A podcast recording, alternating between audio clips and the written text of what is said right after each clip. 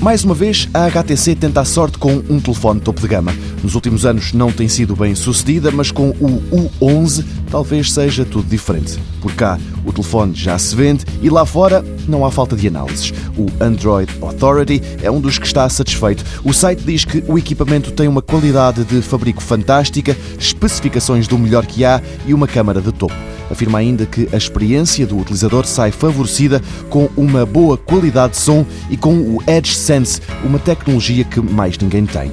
Este Edge Sense é daquelas invenções que tanto pode ser uma ideia maluca como um momento de gênio. Na prática, o HTC U11 pode ser apertado pelos lados. Um aperto curto e ele faz uma coisa, um mais longo e ele reage de outra forma. Pode ser bom para evitar ações demoradas, passar para a música seguinte, por exemplo, ou então tirar uma foto.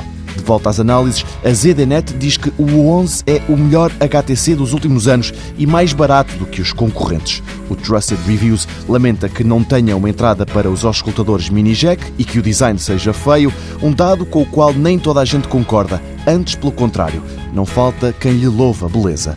O site Alpha junta-se aos que dão 5 estrelas a este U11. Dizem que, para lá do truque dos apertões, este é um super telefone entre 4 e 5.